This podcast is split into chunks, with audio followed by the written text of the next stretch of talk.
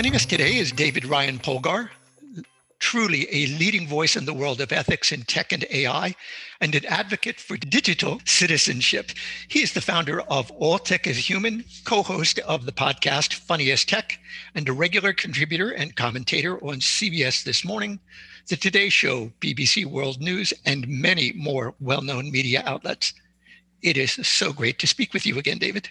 Marcos, it's great to be here. And again, uh, you mentioned Funny as Tech. I know uh, I've seen you at some shows in the past. And hey, if we need something more in 2020, it's uh, it's comedy. So it seems sometimes people say, "Well, wait, comedy and tech." honestly, I think we need uh, we need more comedy in our lives right now. We do, and we can just pause on this briefly. Um, as a venue, or or almost as a as a vector, a viral vector for transmitting difficult ideas. Uh, either they're difficult in terms of our comfort level or even complexity. Humor is an amazing. It is, and you guys have done a great job with that. Uh, well, I appreciate that. Well, I mean, that's that's the point. Is that there is amazing work that's been done, especially by academics over the last twenty years in kind of society and, and technology. A lot of these issues that we're grappling right now, especially with uh, social media companies. I have a role on TikTok's Content Advisory Council, heavily involved in that space. But what we've seen is that oftentimes you need to translate uh, a lot of these complicated, thorny topics in a way that that affects uh, a couple that's sitting in uh, a diner uh, in middle of America, right? Like, so how do you take sure. complex topics and make sure that it affects more people? And that's that's a lot of the work that I try to do, and and I think that's the uh, through line of everything uh, of all these kind of different diverse projects is that they're all based on trying to co-create a more uh, responsible. tech future and one that that aligns with our civil liberties and also our societal values at large. And and right now, I think a lot of people feel like uh, democracy is not uh, it's not a given. It's something that we have to to work with as citizens. And democracy is also intertwined with technology. And what I'd like to say lately is that technology is democracy, and we need more participation. Well, that's a that's a great encapsulation to start with. so let, us get to uh, specifics. Sure. Let's start with your organization. Uh, All Tech is Human. All Tech is Human. What, what does it do? Yeah, All Tech is Human is a connector of the people, orgs, and ideas of the responsible tech movement. Uh, we're committed to informing and inspiring the next generation of responsible technologists and change makers. So, specifically on that, uh, this uh, this September, we released a guide to responsible tech how to get involved and build a better tech future. We released this uh, as a free resource in partnership with NYU's Alliance for Public Interest Technology. And you can find this at uh, by going to uh, responsibletechguide.com or also send us an email at hello at alltechishuman.org if you'd like to receive the PDF. It's a little large, 163 pages of uh, interviews and resources of really just getting involved in the space because one of the things that we we noticed at All Tech is Human is that we launched in 2018 and we're holding ethical tech summits throughout the country. Last year we held one in uh, New York City, uh, San Francisco, and Seattle. And a commonality that happened at all of these ethical tech summits and other, other conversations that, that we have and emails we receive is that so many people, especially young people, I'm talking about college students, grad students, young professionals, were saying, I want to get involved in the space. I see these problems that are happening, but I also still uh, hold out uh, the hope and potential. And I see the transformative impact that, that social media and emerging technology have to, to build a better democracy and a better overall society. However, it's again, it's not a given, just like democracy and we need to work at it. And they wanted to take part, but they didn't actually know how to get involved, right? Because there's a lot of people in this space, like myself, but but unless you get this person on the phone, you wouldn't know who's in the ecosystem. What are the different organizations that I should sign up for? What are the newsletters I should should subscribe for? Uh, what education pathways are there? Uh, so that's a lot of the work that I'm doing right now is trying to better align the kind of industry needs for this new space, and then also with the educational uh, attainment and how that's growing, and then the individual expectations. Uh, so generally speaking, that's that's what we're doing at uh, All Tech is Human. We also uh, just announced that we're working on a new project uh, called a business case for AI ethics, empowering workers to be change makers. And the, the need that we saw there was that uh, oftentimes there's amazing work that's being done on kind of this more theoretical level.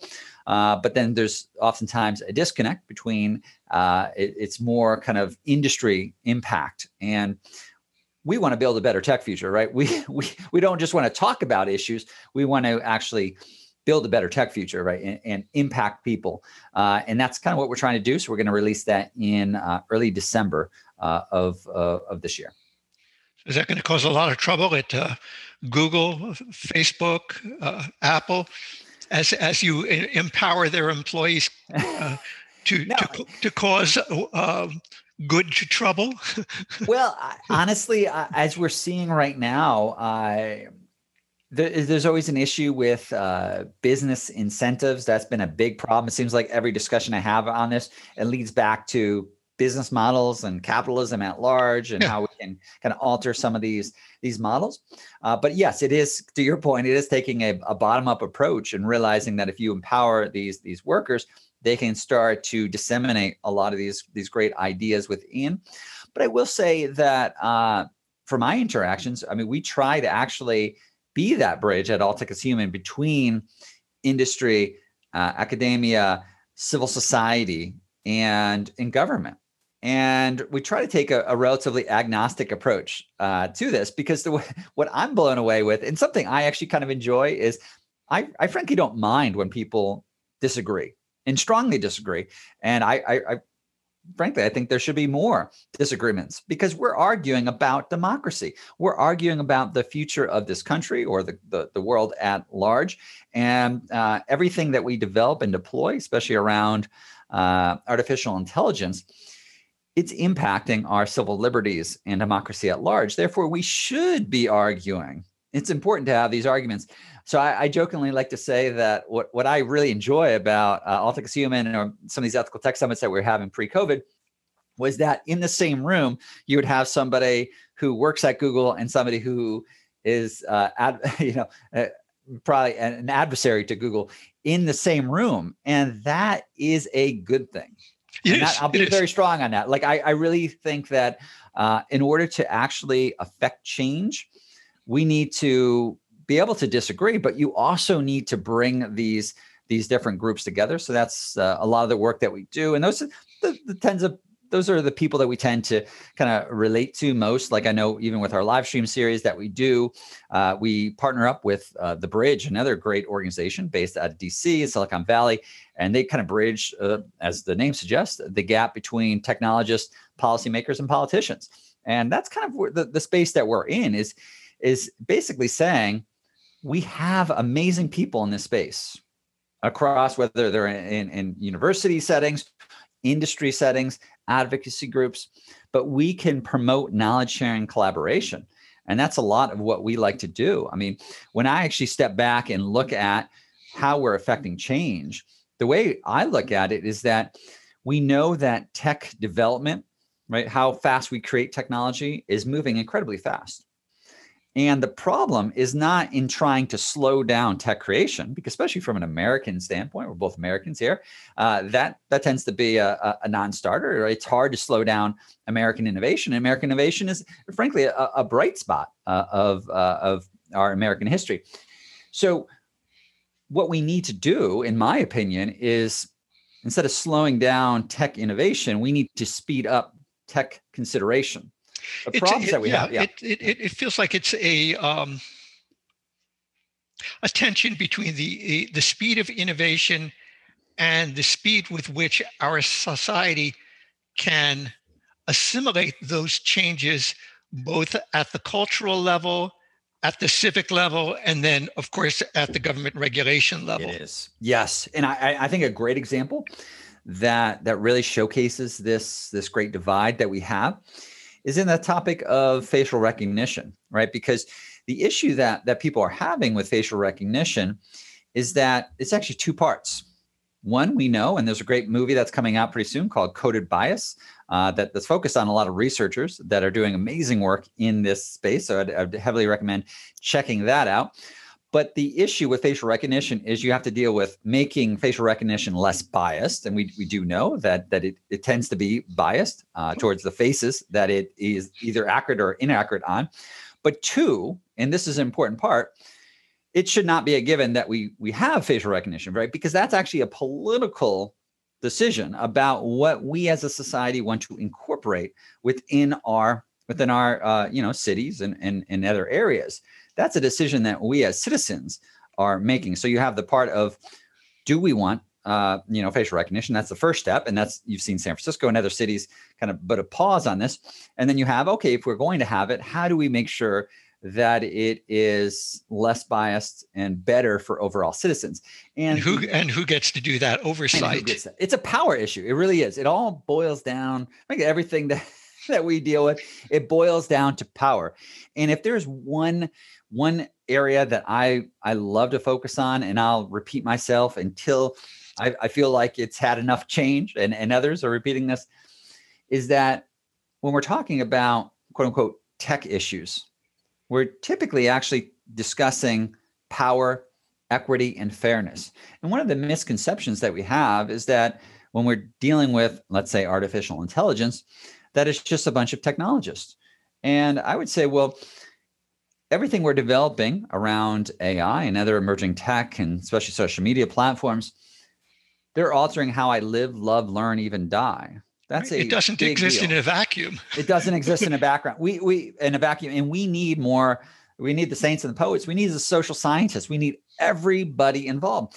And if there's something that I am blown away with so far with my experience at All Tech is Human, is that what I constantly butt up against is individuals who want to get involved, but don't actually feel like there's a place for them right? And this is happening all, all, all the time. And this is again why we released this responsible tech guide, is that you have incredible talent and people who want to affect positive change that are that are oftentimes on the sidelines because they feel like from a lot of the messaging and, and frankly representation that we have within the uh, quote unquote tech industry that there's not a need, right, for psychologists and sociologists. And there is a need. And that's one of the things that we always like to, to focus on with Tech is Human is that we need to make the community at large in this ecosystem more diverse, uh, inclusive, participatory, and multidisciplinary. And that's really what we like to focus on is that these are not tech issues. These are no. societal issues. Yeah, yeah. And then, you know, once they have a seat at the table, they also have to be able to uh, to effectuate change they need yes. to be able to order yeah. or they need to be order able to order equally from the menu and, and of course and have a, uh, a say in what uh, you know how it gets paid for so um, yeah. what is broadly responsible ai what are the consequences and challenges that result from the the increasing prevalence of ai in society well, I think when we talk about responsible AI, uh, we need to to create uh, artificial intelligence that is aligned with our individual civil liberties and societal needs. And I think that we can't talk about responsible AI without ensuring that we have uh, the voices represented of the communities that are being impacted. Because I think the disconnect that that oftentimes happens in this is that it's a mistake if we allow, in my opinion, if we allow a group to quickly, you know, define well, this is responsible and this is irresponsible, right? The the problem with that, as we've seen, is that oftentimes the group who is developing and deploying AI is different than the group that is actually being most impacted. And I would highly recommend, and I know you're you're you know familiar with her work with uh, Cathy O'Neil, uh, Weapons of Math Destruction, done amazing work on this, and and she has been uh, such a such a champion uh, in that in that space of basically saying there's this major disconnect between communities that are impacted and uh, and people developing and deploying it, and then something. Uh, you know, going back to the the movie I was mentioning, Coded Bias, something that I was really um, uh, influenced by in that in that movie was the idea that oftentimes this technology is is not actually being applied to um, uh, let's say wealthy communities first it's actually quite the opposite is that oftentimes these new advanced technologies that are being developed are usually going to groups that are more um, disenfranchised or marginalized uh, first. Uh, and that's where we tend to try out a lot of these systems uh, dealing with, uh, let's say, you know, employee nudging or facial recognition. Um, you know, some great, great scenes in that film. You're really just talking about how it's used in some of um, some of the, the housing areas of, of uh, individuals who might have less access to change the, the technology. And that's the that's the disconnect going on is that citizens are impacted by the development and deployment of artificial intelligence. Therefore, they need to have a voice. Uh, and, I, and I really think that in 2020 and beyond, responsible AI is, is really dealing with the politics of technology. And we're really seeing how, how these two parts are being uh, intertwined. Sure, sure. How do we know when we're attempting to change these kind of uh, and, and shape these regulations and these norms and mm-hmm. uh, how do we know when we're how do we know when we're getting it right how do we know when things are improving well i think we have to view this as a very kind of evolution or iterative type of type of process that uh, similar to how you do anything kind of within within government that there there needs to be kind of uh, you know space for for people to offer their their opinions and, and feedbacks uh, feedback and concerns about how this could uh, impact a community. Um, the way i like to think about it is there's been a lot of discussion around the uh, negative externalities or unintended consequences of, uh, of, of, technology and specifically with something like uh, artificial intelligence and how it's developed and deployed but my argument is that uh, quote unquote unintended consequences uh, would be less likely if we considered the potential consequences. And in order to consider that, you need to to, to have those voices uh, represented. So uh, again, I, I, would say with responsible AI, it's going to, in my opinion, take a, a pathway very similar to uh, democracy and how uh, with any type of uh, planning with any type of like let's say a community was was forming a new highway or you know road or something uh, they would uh, uh, solicit feedback on this to to better understand the community at large and i think that's the that's the the, the major gap that's happening is that it feels like there is a, a very select group of people who are uh, creating these technologies. Uh, and it feels like there is a broad group of people who are feeling the effects of it. And that's the problem. Uh, and in order to solve that problem, we need to create a, a, better process about how any of this would, would happen. So, uh, again, I'll go back to the, the point that you shouldn't be able to massively uh, affect the lives of millions of people without first considering what the impact of that uh, development and deployment of that technology would would be. You know, I, I think that part of the issue uh, has been that we we basically gave free reign uh, to to a lot of tech companies, and now we're just kind of looking at it differently and and saying, all right, well, tech companies massively affect society, good, bad, right? In, in multiple ways. But we want to make sure that it's more focused on the, the, the, the positive impact as opposed to these kind of negative externalities. And that means that our whole relationship to tech companies is is frankly going to have to change. Uh, we still, and this is the whole kind of current business model capitalism type of argument that always kind of comes up is that we still view these these companies uh, in kind of okay, well they're they're a private company, whereas now we're starting to kind of view them almost as a you know public utility of utility, sorts, exactly or, the name, or something a little different. I know uh, you know I'd recommend the work of uh, Tim Wu, uh, you know incredibly um, yes, I know uh, Tim. yeah yeah, talented uh, individual who's been uh, very prominent, especially early on with uh, net neutrality uh, and other major issues. But I know, yeah, he's certainly the, the, the, go-to expert or one of the go-to experts in this in this space. what organizations, what communities are you seeing who, who seem to be um, organizing things in in a positive direction to, to be more inclusive? Who's mm-hmm. starting mm-hmm. to get it right? Do you have examples? Well, I think uh, you know AI Now Institute. Uh, I would I would look at the Algorithmic Justice League. Uh, and that uh, that I think is, is probably the, the business model, or sorry, the the the model to, to go in. Uh, yeah, I would I would if I was uh, a betting individual, which I'm not, but if I were, I would, I would kind of put my money on the Algorithmic Justice League, just because that is work that is also inspiring, and it's inspiring because it it views this as a uh, an issue of agency.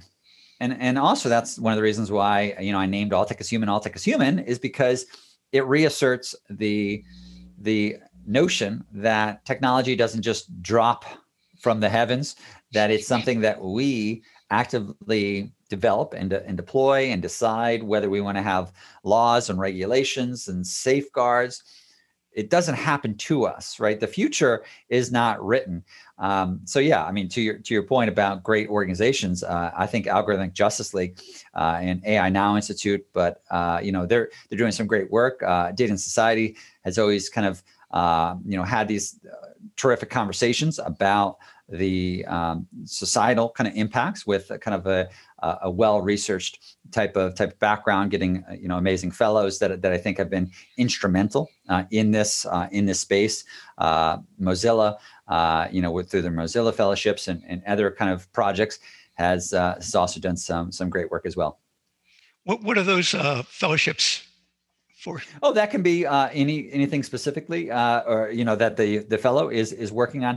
Uh, I know Mozilla right now is uh, is kind of doing like a fix the the internet campaign, uh, which is probably you know similar in notion to the um, the Web Foundation. Uh, Tim Berners Lee was was behind that. That's also kind of kind of focused on that area. Um, and I know even kind of in the Manhattan area, uh, BetaWorks with their Beta Labs, they're doing kind of a, a fix the internet type of type of program as well. So that's where even you know all the twists and turns of 2020, I'm still optimistic because as much as we focus on how um, technology uh, or AI uh, or uh, area I focus on with social media can go wrong by us having these preemptive discussions uh, and acting in a more proactive as opposed to reactive uh, state, uh, I, I, really see I see the the promise of of a brighter tech future because where we where we have right now with the with, with the industry is totally going to be changed over the next couple of years, and and I say that because the in, the individuals I tend to interact with are college students who are writing emails saying, "Hey, you know, I'm a I'm a joint major or dual major in uh, computer science and philosophy. I want to get involved in the space. You know, uh, here's what I want to do. I want to make sure that it aligns with my values." So when you look at uh, now Gen Z. Uh, I think it's a major sea change, and I don't know necessarily if the media narrative has has caught up to this. Is that we tend to just focus on the current people who have power within these these uh, tech companies whereas there's a, a huge change in uh, kind of this public interest technology type of movement and that's one of the reasons why uh, like i said we formed that partnership with uh, nyu's alliance for public interest technology and they're also part of uh, new america's public interest technology university network. I would I'd really you know strongly recommend um, you know people um, who are tuning in to, to, to actually look into that is that what we create should should also um, should also kind of build a better society and and I think that resonates with with a lot of individuals uh, and then specifically with uh, with Gen Z that's uh, that's going to be kind of next in line to to change the world. Uh, I think they want they want to change it for the better, right? They don't just want to make uh, a, a, ton of money and uh, live in Malibu uh, build a better widget yeah or, or right. food, they food, food delivery app or they want to build a widget that that that promotes democracy uh, and that that promotes uh, better better overall kind of kind of human behavior i think that's been a major major discussion is that we have seen that uh, technology impacts human behavior, but also human behavior impacts the development and deployment of, of technology. So it's very kind of cyclical. And, and we're really noticing that is that the the the shift that has happened, this paradigm shift, is that the expectation is totally, totally different. We shouldn't naturally assume that that technology is just going to lead to a better future. And I think that was the, the, the major change that's happened over recent years. I like to say that that um, you actually do need more people involved in this process who are uh, more critical or skeptical. And yeah, the reason you, why I say that, oh, sorry. Yeah, no, uh, I, this yeah. is just building on that. Uh, in an interview that, that you did recently, you you brought up a terrific quote from uh, Carly Kind, mm-hmm. director of the Ada Lovelace Institute. I'll, I'll read the quote and uh, sure. you know, let you comment on it. So the quote was, "What was missing from second wave ethical AI was an acknowledgement that technical systems are, in fact, socio-technical systems." They cannot be understood outside of the social context in which they are deployed, and they cannot be optimized for societally beneficial and acceptable outcomes through technical tweaks alone. Now, my, my take was sounds very much like technology is too important to be left solely to technologists. Yes, it what, is. Yeah. What, what, what, what's your uh, it, it, certainly is, but we, we also need uh, a major change in our in our approach because this is where I, I mentioned that uh, is Human tries to take a, a kind of agnostic approach, realizing that we need greater kind of partnerships between all of these different groups. Because I, I noticed like early on uh, in this in this space, when I would say anything kind of critical, uh, you know, so, oftentimes the reaction would be, well, wait a minute, well, you know, they, they would frame it as as either you're pro tech or anti tech, and that's a a major major um, misunderstanding, in my opinion, of really this issue is that to be critical is actually a good thing right now in the sense that it's realizing the power and impact of emerging technology in altering our society. And since we know that it is is altering our society, it can alter it either in a direction that is is good for our individual civil liberties and democracy at large, or is something that is more of a dystopian future. Sure, sure. I don't can... want to have a dystopian future. I want to have a a, a future that uh, respects my individual uh, rights and also is good for things like free free expression uh, and and even freedom of mind uh, of how we even think of our own conception of, of privacy. And that is an issue of of agency.